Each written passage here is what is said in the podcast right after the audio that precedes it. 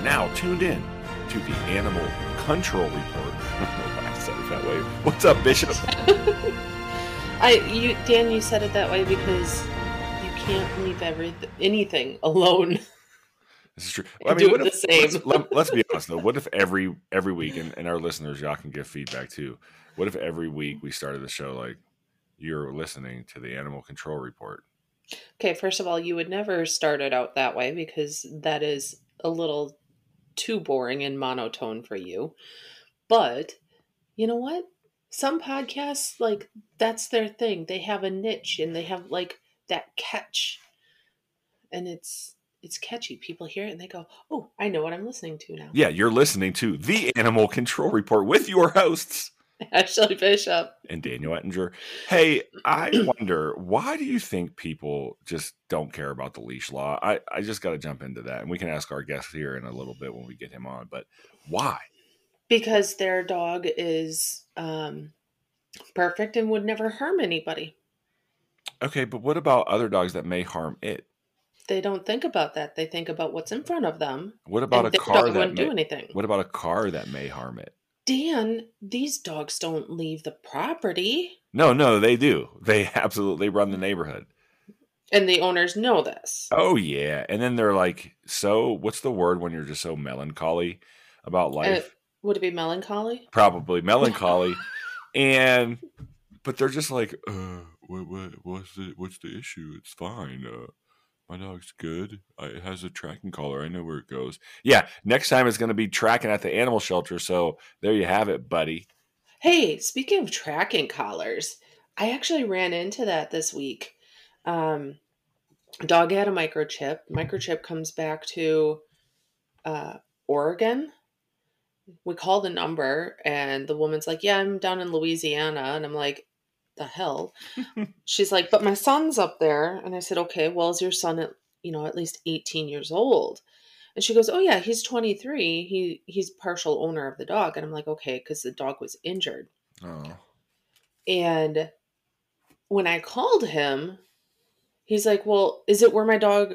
Because he was trying to figure out how to get to the vet clinic I had her at, and he's like, "Well, is it where she was six minutes ago?" And I look at the clock and I'm like, "Well, we've had her for about 30 minutes." And then it dawned on me, I'm like, "Do you have an air tag on your dog?" And he goes, "Yeah," and I'm like, "That's the first time I've heard of anybody doing this."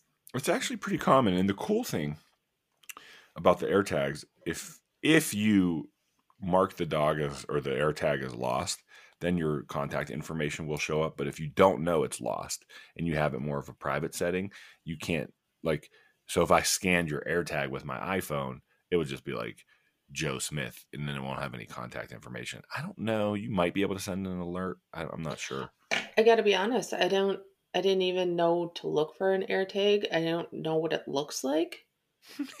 So that's why I'm saying like I was confused about the fact that she even had something on. yeah Um but and that was a really weird we had some incredible winds up here and his door had blown Wow. open in the middle of the night and she was out wandering and he had no idea.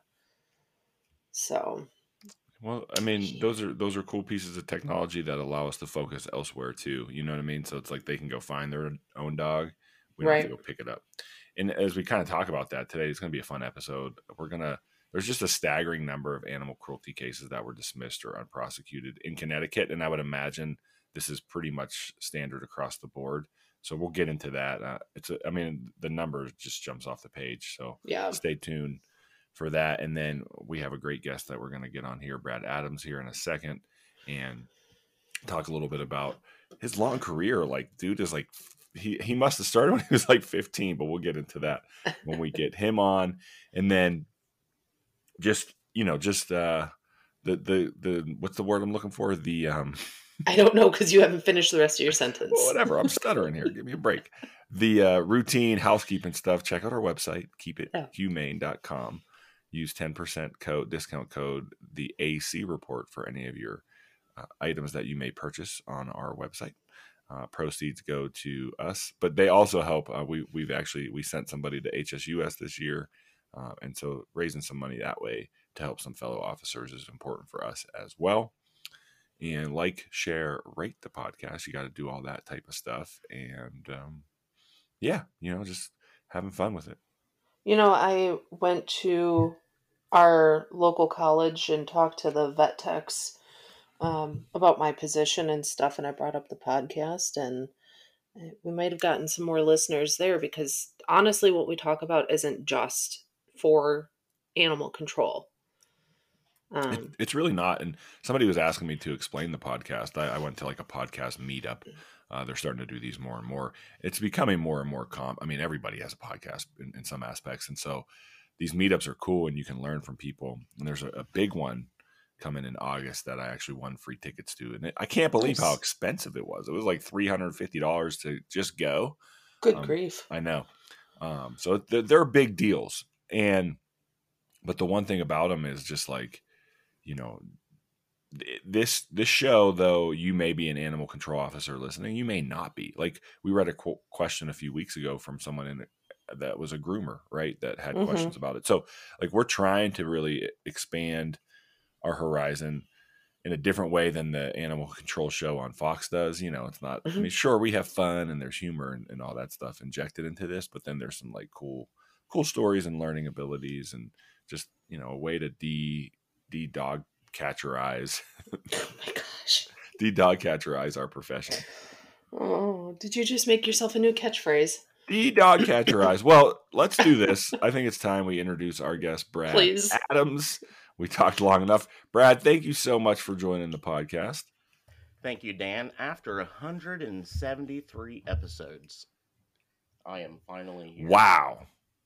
And I've listened to every I've listened to every single one. I'm sorry. Now, now I may have skipped you know over some things on one of the episodes a couple of years ago, but I've I'm a dedicated listener.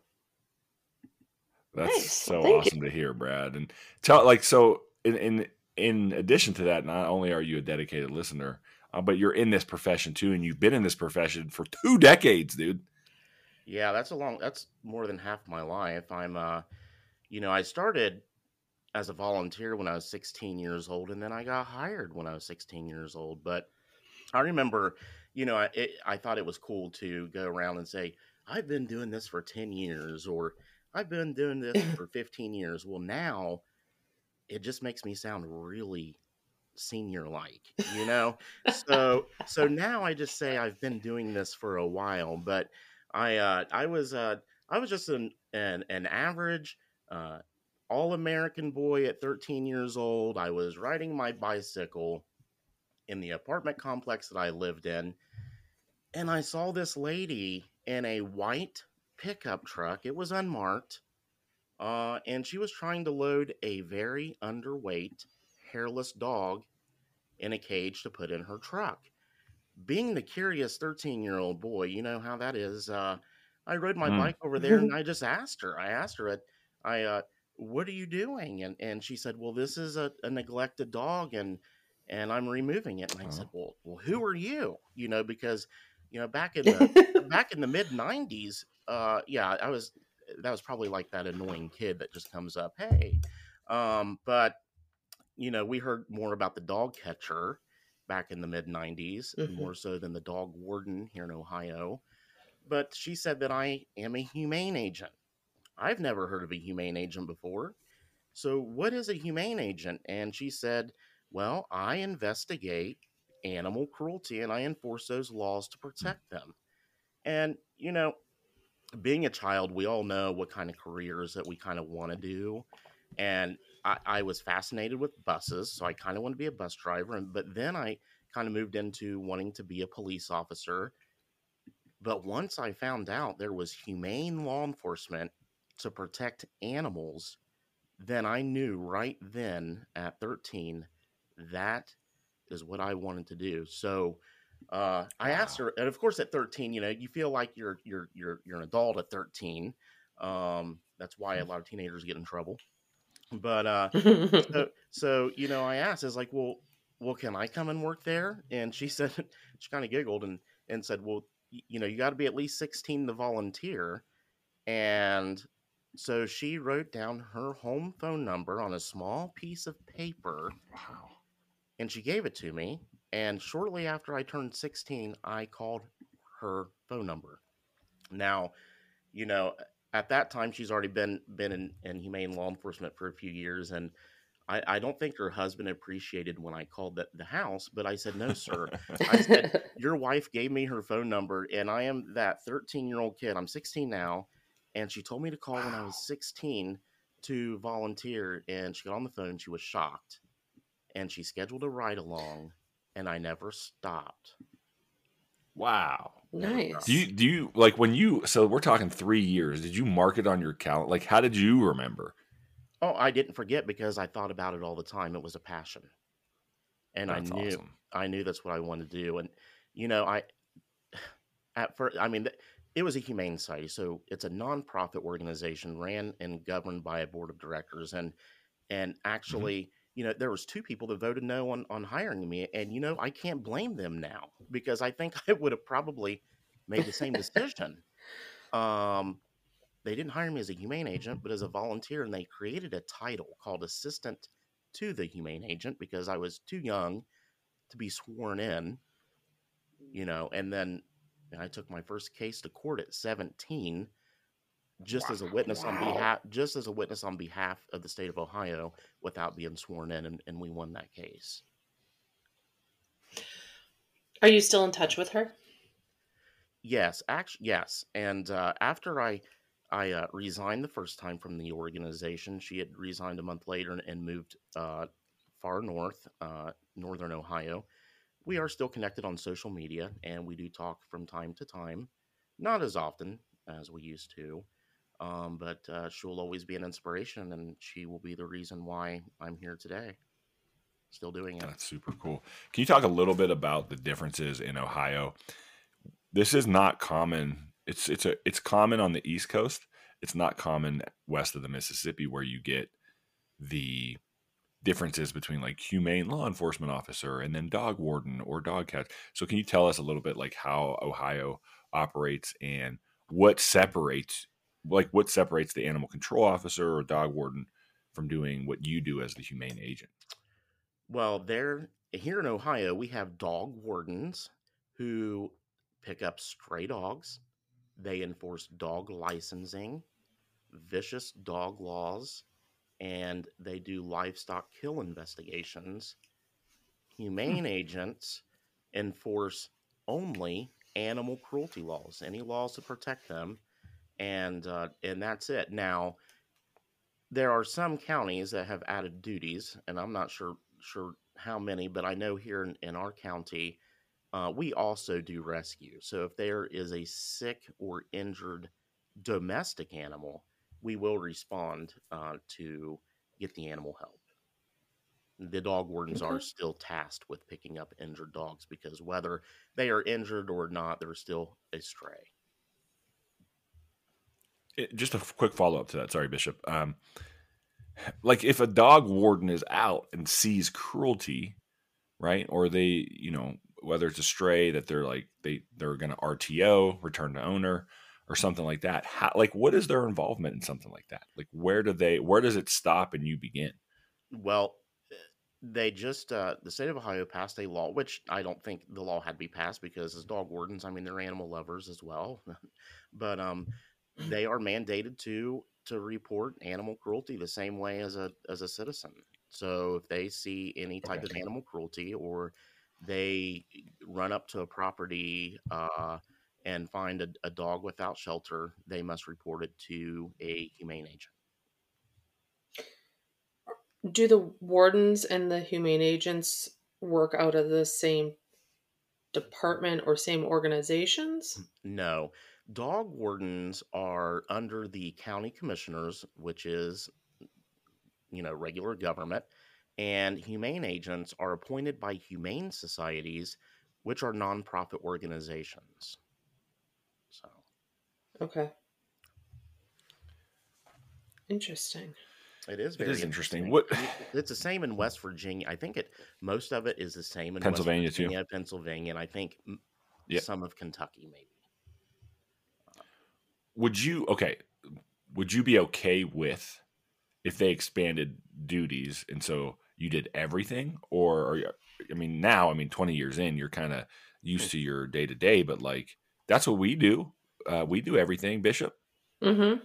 Yeah, you do everything. And And of course I do everything. I'm the only one. yeah that's true and that's the way it is And in most of America. You know, we're, we're Yeah. just a little behind here. Um, now, and I think someday they, they will expand those duties. Now, for about six years, I was a dog warden for a city uh, police department. And do I really want to go back to capturing stray dogs? Not really. But if we would move into that, uh, into those duties, then absolutely you know I, I don't really want to go back into that i now after 24 years i, I actually enjoy the investigation side of it i, I enjoy getting out Mm. there and and doing investigations and finding facts and and going after those who are harming animals Being that that is the meat and potatoes of what you do, how busy do you stay? Well, I mean, we do cover two counties now. Um, fortunately, here in my county, we've had very aggressive humane law enforcement for about probably 35 years. And with all of the resources that we have provided and continue to provide, such as access to veterinary care for those who might not have access to that in certain areas, um, food pantries, low cost spay neuter, um, and just getting out into schools every year in community groups to uh, provide resources and education. We have it stabilized here where we're not running call to call to call. Now, we have taken on another county adjacent to us just for large animals and livestock, which isn't uh, something that, that we do every day either, because most people who have livestock, um, you know, if they uh, cause those animals to uh, lose weight or or uh, something else, you know, that that's their livelihood. So right now we're we're stabilized. I mean, it, we're not that busy. Hmm. Okay. We've always been in the face of the community, very strong. We patrol. I, I mean, I, and not- you have a super, a super large presence on social media, and not only like, I, I feel it's almost more predicated or dedicated to your community. Like I see a lot of community involvement, not necessarily like other ACO involvement, which is really, I, I would say like, great for you to be able to create such a uh, like network in the in the community, like to have that following and have that support. social media has been amazing. I actually began with use with social media with MySpace because I think I was I think I was 20, 20 or 21 years old and I was sitting around thinking how can I reach a community far and wide fast? And MySpace. I mean, my nobody was using. I mean, w- individuals were using MySpace, but not not like businesses or like it is now with like pages. So I created a a a dog warden MySpace where I could put out posts and and connect with the community. That's And then I moved into Facebook and Instagram. You know, so um, I think social media has been a very big catalyst into reaching out to the community and bringing that network together. And without the support of our community here, I don't think I could do what I do every day. Was your uh, tag song on MySpace "Who Let the Dogs Out"? Um, No. But you know, but you know, when that song was No. popular, I did hear that a lot. You know, or someone would shout it, "Who let the dog?" out?" you know, Dan, I'm not as good as you are uh, rapping, but uh, Please, please don't get him started either. I'm but those are things you I'm would not hear that back good either. So it's I been, have to say, when we moved, it's been a good ride. sorry, you I know? was just gonna. Go ahead. I'm sorry. No, it's okay. I was gonna say when we moved our shelters from one shelter to the brand new building, I played "Who Let the Dogs Out" on repeat for about four hours before somebody was like, "Who's playing this song?" Hey, you know, it is what it is. I was eighteen. Okay. Sounds No. like something you would do. Brad, so do you have any like you, you're so young and in you know in relevance to like a career? Do you have any like any thoughts of doing anything different, or do you think you'll stay in this profession until you I, retire? I'm hope. I mean, that's another 25 years, and Yeah, you know, I take every day as it goes, and I hope I don't burn out. I really hope that I don't. I hope to be like Carrie Manion, who was the chief humane agent in Franklin County, who retired after 40 years and still love doing it. wow. Um, I want to eat, sleep, and breathe this. It is a passion with a purpose. And I think as Yeah, long as I continue with education and staying up to date with um, how you do investigations and speak to people and de escalate, um, I think that will continue my drive as well. You know, I tell any humane agent that I train that when you get to a time that you feel like you no longer have the drive to do continuing education to further your knowledge it is a, it is time to leave because that is when you are going to end up harming yourself someone else or an animal you have to keep doing it yeah. Yeah. No, I think that's actually a really good point. Some people don't necessarily realize when they've hit that wall, when they've hit that burnout. I think that's a really good uh, indicator for people to kind of look back at and to figure it out. you know education is everything it brings confidence for yourself it brings confidence in the community around you that you are doing your your job correctly it brings confidence with the court prosecutor and your local uh, fellow law enforcement agencies they put trust in And one thing that I that I hear is just in your voice, and, and obviously from from knowing you uh, through social media and things like that. But one thing I hear today is, I mean, you sound just refreshed. Like you sound that like this, like you found your life's work, and you're really, you know, passionate about continuing to do that. And it sounds like you also have like measures in place to to make sure you do it for the next 25 years like you know what it will take and i think that's really uh, like I, commendable like i i can't think of another way to say it but like you're an inspiration to others and, and you should be and I, and I think like as you continue to to do this job like you'll find new ways and new things but you also probably have your you know good routines that keep you you know happy and like you, know that type of stuff that that doesn't get you burned out yeah i do you've got to try to draw a line somewhere um you know my my favorite thing to do is either go take a walk and connect with nature, which is so fulfilling and refreshing, or take random long drives. And if you follow me on social media, that's, I mean, I just love taking random drives and taking a camera with me just in case I see something or a, a, a deer that I want to photograph or a barn, you know. Um, and I think that that helps a lot. You do have to draw a line somewhere. Uh, if you don't, you will burn out. hmm That's one thing I keep telling Daniel every time he goes on even a vacation. You don't need to go check out the shelters. And you know, Yes, I I, I do. do the same don't. thing. I do. Yes, I do. Exact thing. I have visited 37, I think, shelters here in Ohio.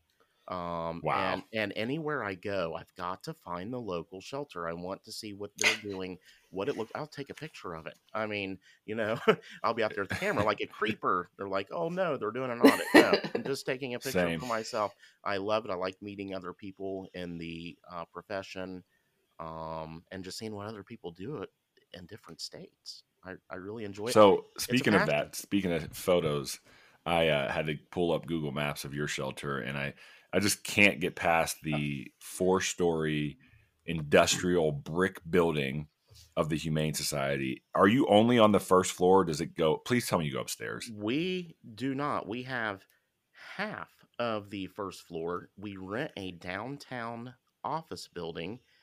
We hmm. have remodeled it to make it work for us. As a nonprofit, we've never been able to buy or raise enough money for a freestanding building. However, um, we did have that goal a couple of years ago when COVID hit. All pledges and donations flatlined. We could not get to Mhm. the goal that we needed for a brand new building, but we did find a freestanding building with the the proper intake uh, or uh, um, what is that ashley when when they it takes air exchange system with air exchange systems because it used to be a Hmm. doctor's office we did find that and that is within what we've already raised and it's still going to provide the same result which is sheltering animals and and we'll do that. So um yes right, and that's and that's where we are you know we're in a downtown office building mainly cats. We use a lot of foster homes for large dogs or i connect Okay. with another shelter if i need to take a dog from you know that i've had from for cruelty. Um but we we adopt out you know probably a thousand eight hundred cats per year and probably a couple hundred Wow. 150 dogs and puppies per year. So we have um, mainly puppies. I tell you what we started a program called the unplanned puppy program. Now it's called PAL, preventing another litter. I i, I just put a name to it um, where if someone surrenders their entire Love it. litter of puppies to us we will spay the mother at no charge. And then we'll spay and neuter the puppies infants at two pounds or, or what they're not going to be two pounds at eight weeks old depending i guess on, on their breed but then we will adopt them out already spayed or neutered so we're we're we're preventing a problem Uh, And that's what we need. It's so funny that you bring that up because a friend of mine who's over probably just about two and a half hours to the east in the Pittsburgh area just posted, Hey, my friend's mom dog had nine puppies. If you can afford them, let me know. And I'm like, bruh. So Uh, I, I I went to and we had them on as a guest. Uh, think out think outside the cage or thinking outside the cage. The Animal Protective League of Pittsburgh. No, that's not it. What was it, Bishop? It was um, Oh God, don't need that. Animal Friends, Animal Friends Pittsburgh. Thank you. Thanks. Bi- You're welcome. Brad, you and I both go to Bishop for the answers that we already know. It's yeah, fine. all right. Uh, but Animal Friends Pittsburgh does like a low cost, a low cost, you know, spay, uh, spay neuter thing, and it's like, here's this if your friend needs it, like as a very passive aggressive way to be like, we don't need nine puppies that people can't afford to buy from this person.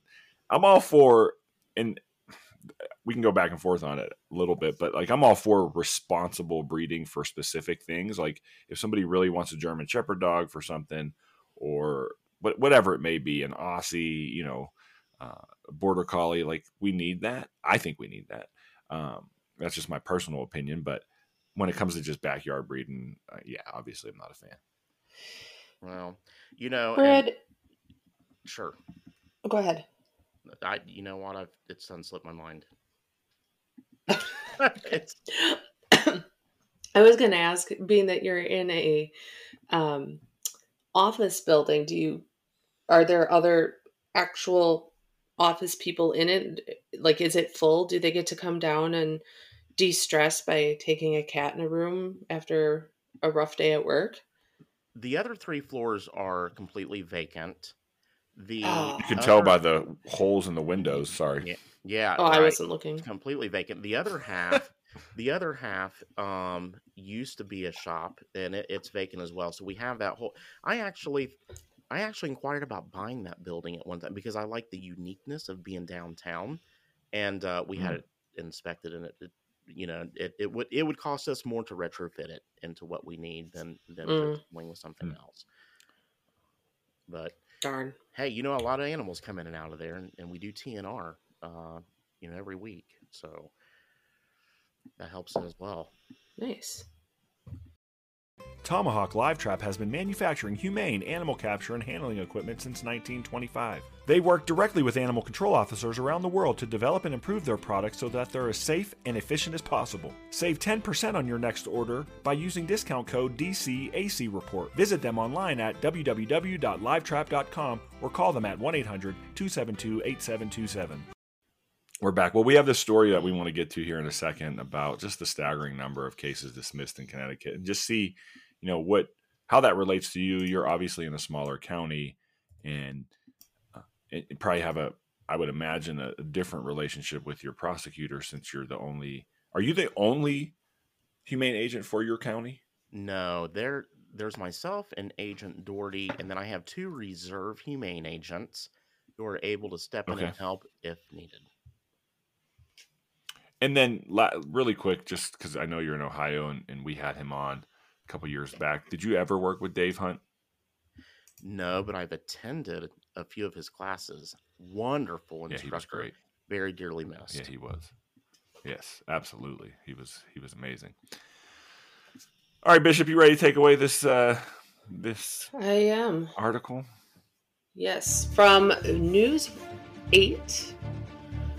This is the uh, story out of Connecticut. 80% of animal cruelty cases dismissed or unprosecuted in Connecticut by Ashley Baylor. Not Ashley Bishop. No, no. I did not write an article. um, I, from December of just this last year. So this is new. Pretty recent. Yeah. Yeah. Uh, New Haven, Connecticut. Lincoln Tun- Thundra and Axel are three innocent canines in Connecticut with broken legs, gunshot wounds, and frostbitten paws. These are the faces that need your help to ensure justice is served for every suffering animal. We need to know who these people are in our communities so that we know not to adopt to them, said Laura Burban, an animal control officer at the Dan Cosgrove Animal Shelter. We're both mentioned in this. Yeah, actually writing it in my shelter. Right, sorry, keep going. The number of animal abuse cases in Connecticut is staggering, more than 3,000 between 2011 to 2021. So that's a 10 year gap there. According to the Connecticut Office of Legislative Research, 80% of those cases were either dismissed or not prosecuted. 80% of 3,000. Dan, do the math quick. Okay, uh, da, da, da, da, da, that's like close to 2,000, 2,300. So like 20, somewhere in there, right? I'll do the real math. Yeah. Some of the reasons we see high rate of dismissals in animal cruelty cases is that often the crimes happen in private in somebody's home without witnesses and the victim, the animal, can't speak for themselves, said Jessica Rubin, Associate Dean for the Experimental Education and Clinical Professor of Law at UConn. Many go unprosecuted because abuse is never reported.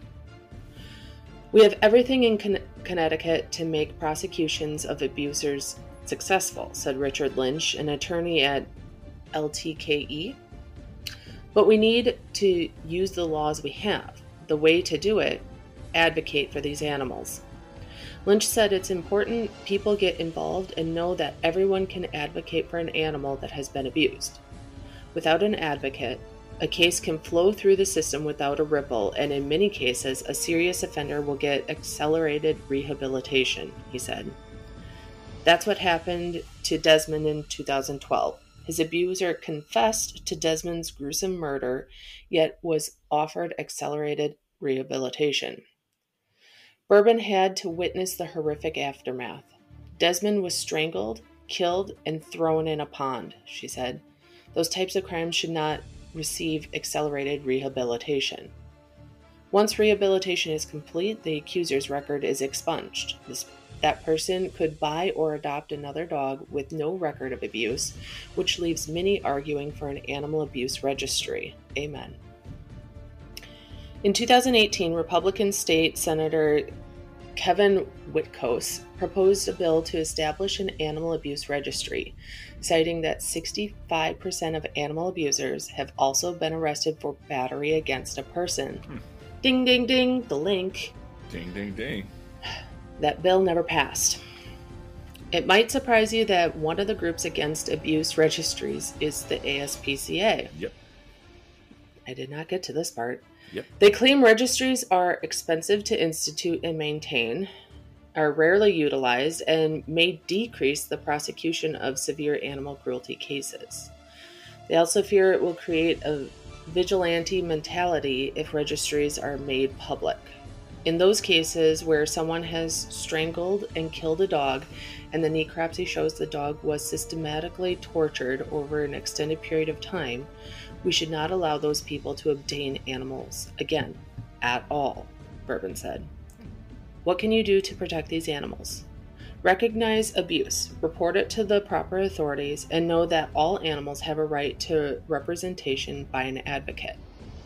Law- lawmakers also update current animal laws and revisit the possibility of an abuse registry. Here's a look at some of the alleged animal abuse cases currently pending in the court system. Ches- Cheshire police arrested Philip Lynn for violating the condition of his release stemming from an animal cruelty investigation. Officers found 28 dogs in his home. Some were deceased, others were sexually abused. David Riviera Jr., a new New Canaan police officer and owner of the Black Rock, Can- Black Rock Canine Training Facility, was arrested on animal abuse charges after 10 dogs were allegedly shot and killed. Hmm, I struggle with that one. It is acceptable, but what is the backstory? Franco Bellini Zabala was arrested after abuse to a Siberian Husky puppy that was caught on camera in Wallingford. Oh, all right. Stranja, Perrin, and Anthony Singletary were arrested after they allegedly shot their German Shepherd. All except Perrin are due in court next week. Lynch and Burban also emphasized the importance of reporting abuse because animal cruelty is often linked to other forms of violence, especially interpersonal violence, meaning someone within the household, a spouse, a parent, or a child, may also be the victim of abuse. I have a quick statement to this. Okay. And it, and I only like as reading it had this epiphany. Yeah. I listen to a lot of c- true crime Yeah. podcasts, and one of them that I listen to actually takes different laws that were created and talks about how the law actually made things more difficult To prosecute. To prosecute other things. Yeah. And one of them was about the sex offender registry. Talk about it. I can't talk super in depth because it was a long time ago that I listened to it, and I will I will find it again and I will listen to it. It was done by Ashley Flowers, um, the crime junkie gal, Okay.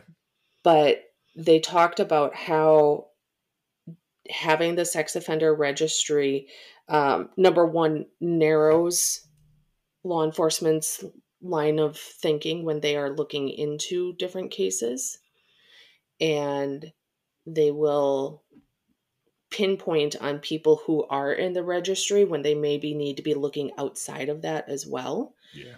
but then there's also the problem with if you are on the registry you're on the registry no matter if it was really kind of i don't want to say a, ma- a minor offense but let's say Urinating by a school or something. yeah exactly lewd and lascivious acts or even let's say an 18 year old and a 17 year old you know Okay. have consensual sex but no the 18 year old is registered as a sex offender so i can see where maybe the aspca is onto something a little bit with how it would be difficult to have that registry and I don't know what the answer is, you know, whether we have one or not, because I recently had my local shelter ask me about a person that was looking to adopt. He admitted that he had received a citation for dog napping Oh. And she couldn't find it on our state website, CCAP. So she contacted me about it. And I remembered the case and I, I looked him up in our in house records. And by looking at his history, there was a lot that I saw in his history from before the age of 18 as well Okay. and things that could be link related. Now, supposedly, this puppy situation was a good faith. He thought the puppy had been outside for a long period of time, and so he took the puppy and didn't make sense because the dog was tied up to the person's house. He should have just knocked on the door. Um, but I told the um, shelter ma- uh, director, I said, listen, I can't tell you anything more, but be very careful with this one. And I can't tell you because it's from records from when he was a minor. Minor. Yeah, yeah. But Well- think hard about it.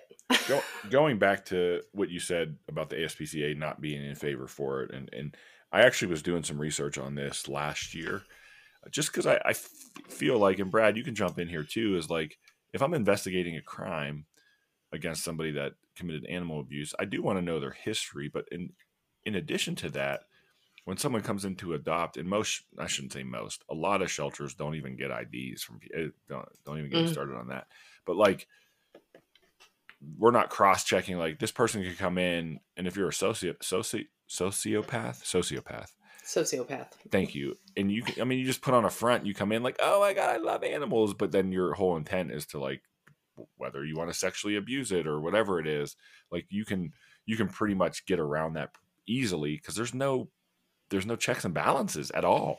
Uh, from from my knowledge i'm sure like maybe one or two animal shelters out there do that but for the most part it's not happening. What's happening in ohio brad? You know, we don't have a registry or anything like that, but I think it would be definitely a great idea for, at the very minimum, for shelters to have access to to something like that, um, where they could run checks.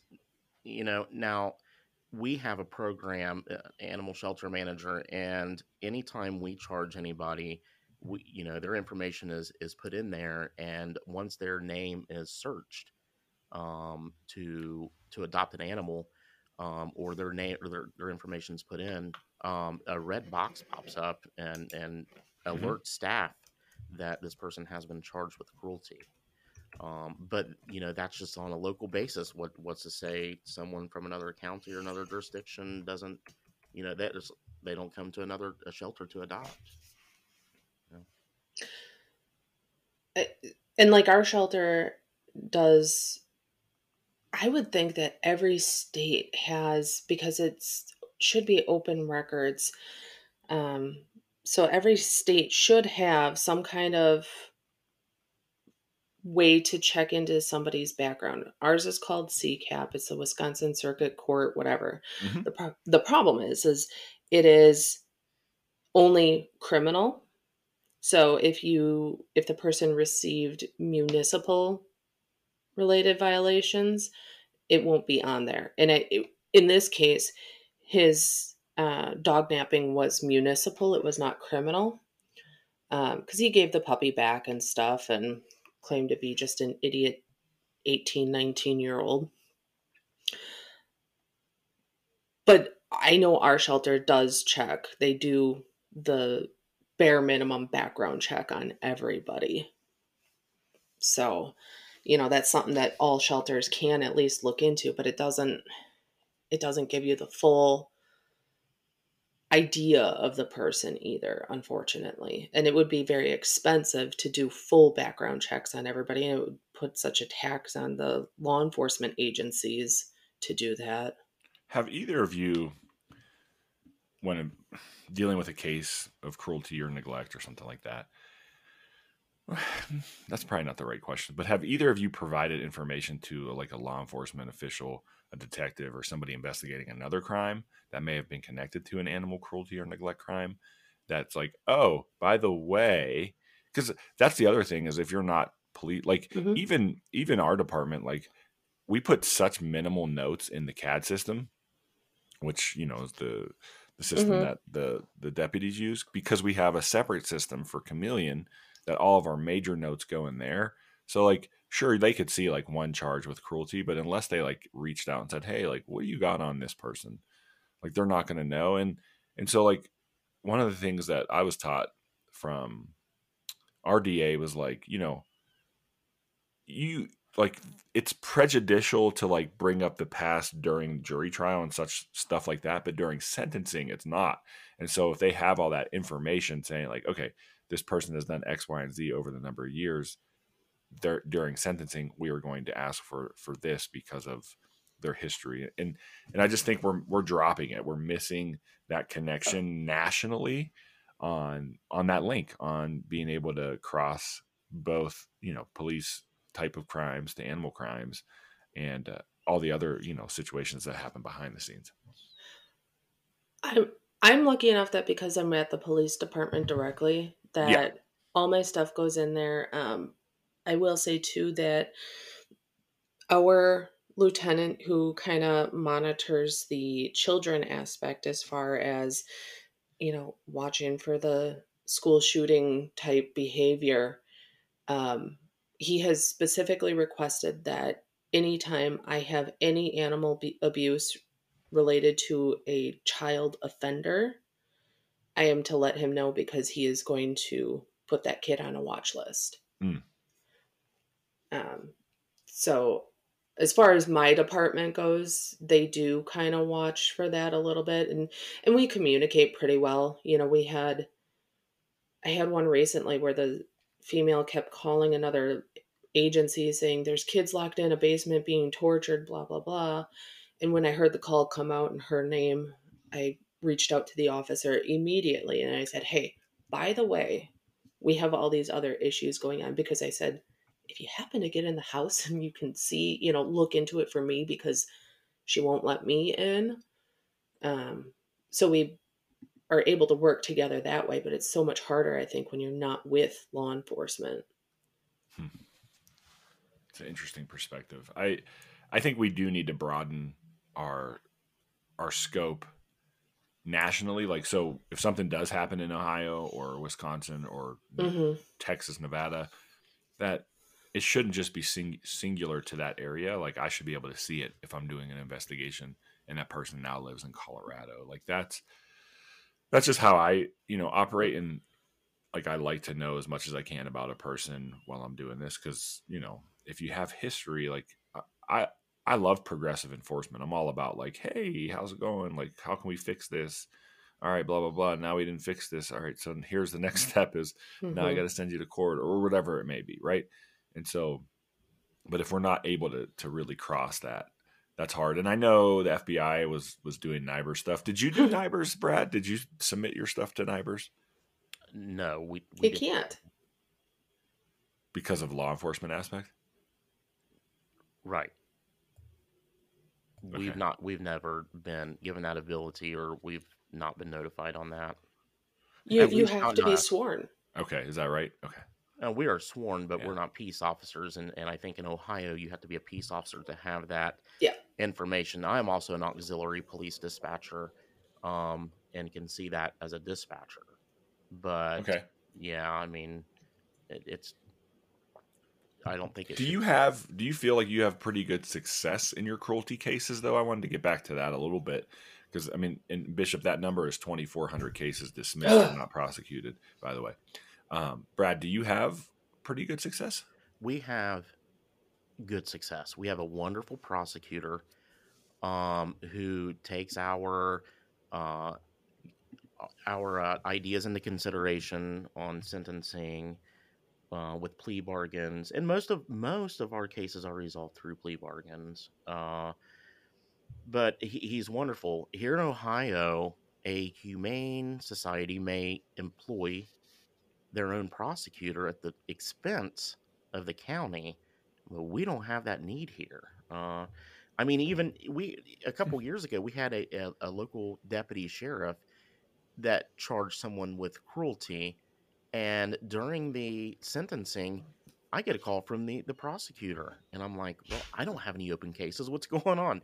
And he wanted to Yeah. know he wanted to know my opinion on on the sentencing with that particular case, and I said, Nice. I said, "That's not my case. That's, that's Yeah. Deputy so and so's." And he said, "I don't care. You are the humane agent. You're the And I- expert. I want Yeah, your you're the opinion expert. on what kind of sentencing you know we that you would like to see." So, I mean, he, he's wonderful, and you know, I, I can't complain here. I, eh, but I think That's again, awesome. it goes back with you know giving that the perception and the professionalism, um, and it brings more respect. I think as well. But that's not that's not the case with everybody. But at least here, at least here. I mean, because I well, and I think here- you're, I, I do think that's part of it. I think some of it is just ingrained dog catcher kind of thought process when it comes to animal crimes, right? So maybe that prosecutor's like, eh, it's just a crime against an animal. Like, how Right. big of a deal can Well, it be? when you were talking about this, I I did a four question poll on our local uh, humane agent Facebook group because I was curious after after you were talking about that, and I was trying to figure out the percentages um, from other humane agents in the state of Ohio and and how their cases are. Um, I, mm. I, I had four questions that I asked them. Uh, would you like for me to share that? If you, yeah, yeah if you absolutely. Mm-hmm. Question one, and only eleven answered, but they were all from different parts of Ohio. Here, do you get to make the okay. decision to charge someone with cruelty, or do you have to submit your case to the prosecutor for the decision? Sixty-one percent makes their own decision. We do here as well. Um, we go okay. on a type of charges and, and go on it, and we go out and serve the charges. The prosecutor finds out later. Do you feel like your prosecutor takes your cruelty cases seriously? 81% said yes. And are your cruelty cases typically dismissed? 100% said no. Wow. Wow. Out of 11. And that's different from a that's different from a survey I put out a few weeks ago. Uh, and not saying the majority were dismissed, but there were a lot of cases that were dismissed. Yeah. Yeah. I mean, I've had to struggle real hard sometimes with my prosecutors. And I had one I I filed charges in January and I sent over everything I had. Honestly, I don't think I could have tied this case up any tighter for them. Um, and I had to keep going back to the prosecutor. Hey, are you going to charge this out? Are we? Is he getting charged with this? And finally, Friday, I got to sit down with the prosecutor, and he's like, "Nope, we have felony charges. We will go forward with this." That's and great. but it took how long? And I feel like it would have what you know made its way through the cracks if I didn't continue to follow up and be like, yeah. "Hey, how's that case going?" Absolutely. And he has a domestic side to this as well. There was some domestic violence involved. Um, so the nice thing was is even once that was looked at i this was one of those cases where it was a long time coming i was doing a lot of informational reports and my prosecutor actually looked at the one and said well do we have contact with the owner of this dog and i said yeah we do and he goes did you ever charge it out and i said no i said i knew that this bigger things were coming i didn't want to go after the little fish on this one I said I didn't charge anything. He goes, Get me the report. We're going to charge this one too. Good.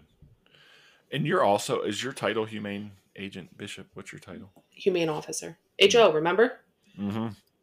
That's right. And we, we got to get into pick of the litter here in a second. But before we do, I just wonder like when you read this article, you know, animal control is is often referenced.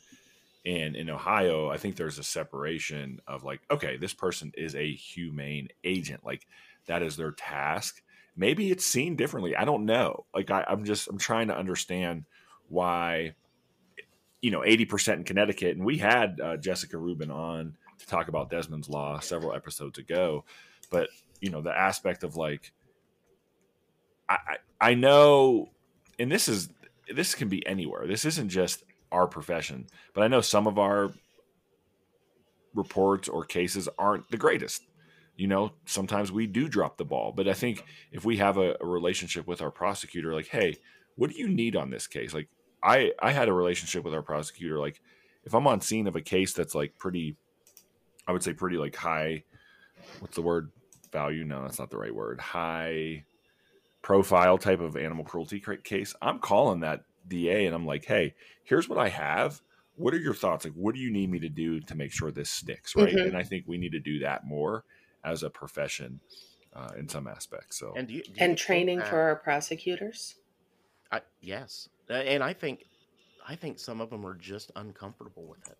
I think they are Yes. They are so used to prosecuting and arguing cases involving human violence that when it comes to animal cruelty, it's a little cringing. Like, where do we go from here? Maybe some insecurities on that. Um, and I do think more training and education, more guidance. I think they depend on us for guidance as well. I agree. And I actually requested through Mark Kumpf, as we know, uh, who's been in, in Ohio. He's now up in Detroit. Uh, he does have some connection to the the Association of Prosecuting Attorneys conference. Uh, he works a little bit with them on that type of stuff, and so I was like, dude, we need to get something that's like not from. They don't need, in my opinion, like I'm sure they they can have some like classes presented by prosecutors and about like the trends and statistics.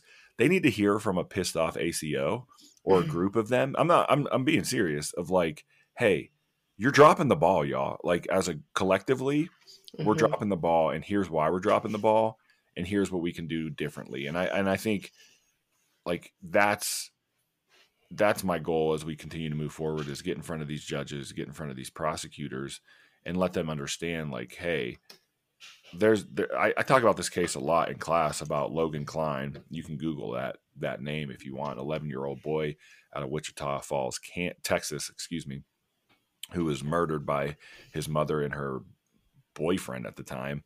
Uh, but there was sexual abuse involved with an animal, right?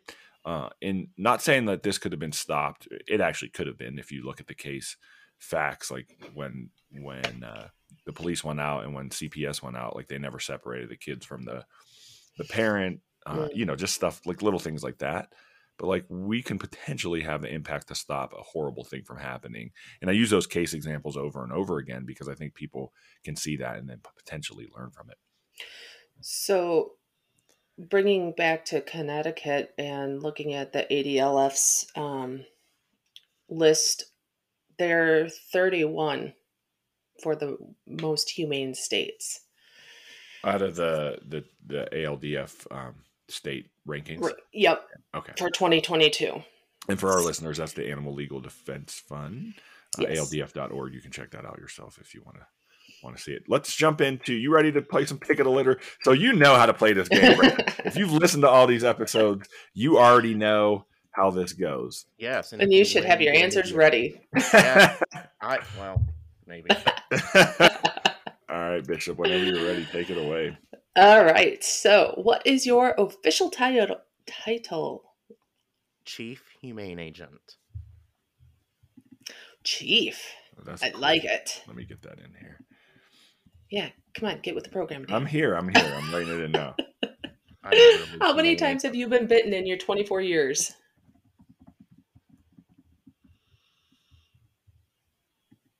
Hello. We, oh, uh, yes. I uh, one time, just once. Nice. By a dog. No demon cats. Just a dog. Hmm. what was the situation?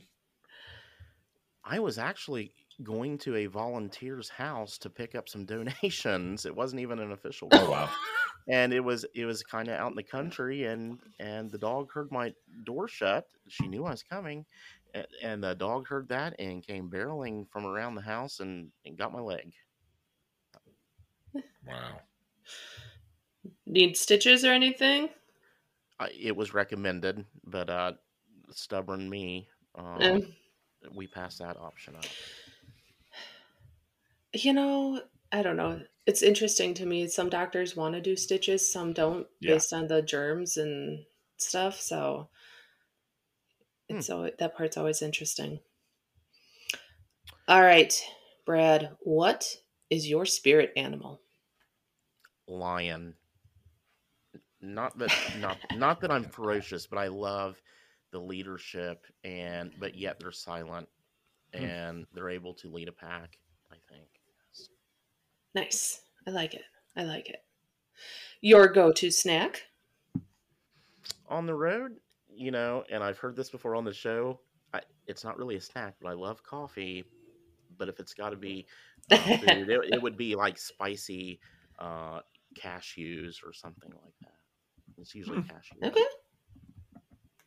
Good, good snack. Yeah. It's a little hard when you're. Have you a diet?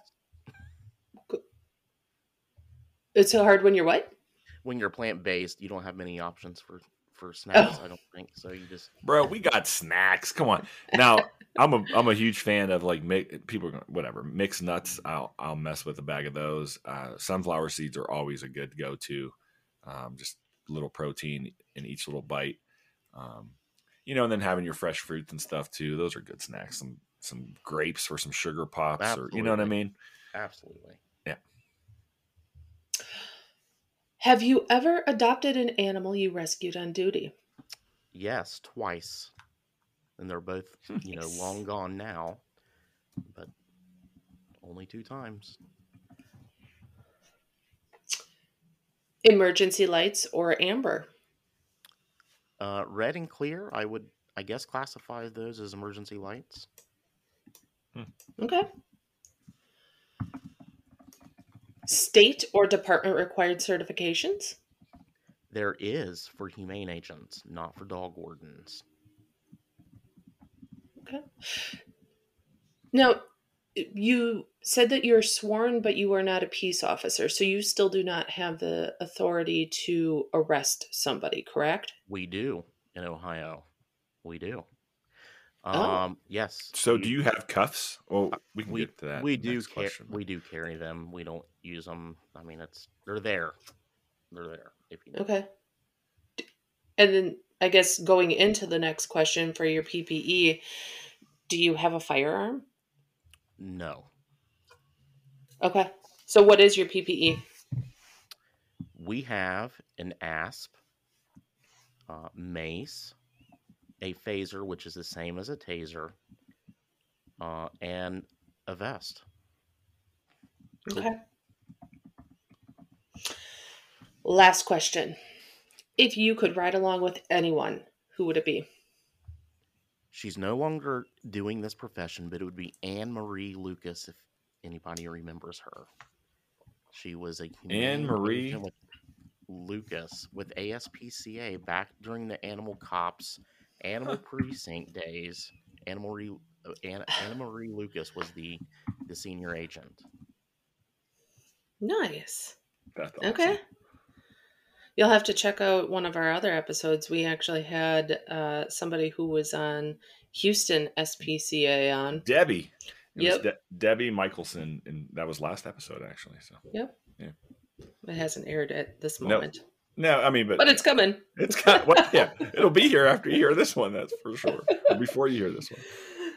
Brad, this is awesome stuff. We we really appreciate you taking the time out to join us. Did you have anything for the show? I mean, I know, like you said, it's it's an honor when we have somebody that's listened as much as you Mhm. have. That's fantastic, and, and so we want to give you the floor if there's anything you want to say or recommend or Well, it was an honor to be invited. Thank you so much for your time as well, Dan and Ashley, and um, just uh, everyone keep keep going on for the continuing education. Um, stay safe. Thanks, Awesome. Brad, and, and thanks for being a friend of the show. And you're you're welcome anytime. So if you ever, you know, I know you do those walks or runs uh, in in your county. If you ever want to get on and promote some of that stuff, or just talk about it, or or even just have us talk about it, send it our way. Uh, we're happy to support you in, Mhm. in any way that we can. And honestly, I'm looking forward to just continuing a, a friendship relationship with you. And uh, as I mean, 20 years from now, who knows what podcasts will look like? Maybe who knows? Maybe- Holographs. dude who knows like it could Yeah. be it could be anything we just you know but we'd love to have you back on and continue to follow your progression through your career and and, and watch how you're helping the community because that's what's important for us Thank you. you bet well thanks thanks for listening. Uh, remember to check out our website keepithumane.com use ac report all caps for 10% off any of your items. And please like share rate check out our socials the animal control report. And as always brad you're more than welcome to join us. We'd like to say thanks for listening and keep it humane. Humane. Maine. I was off. that's it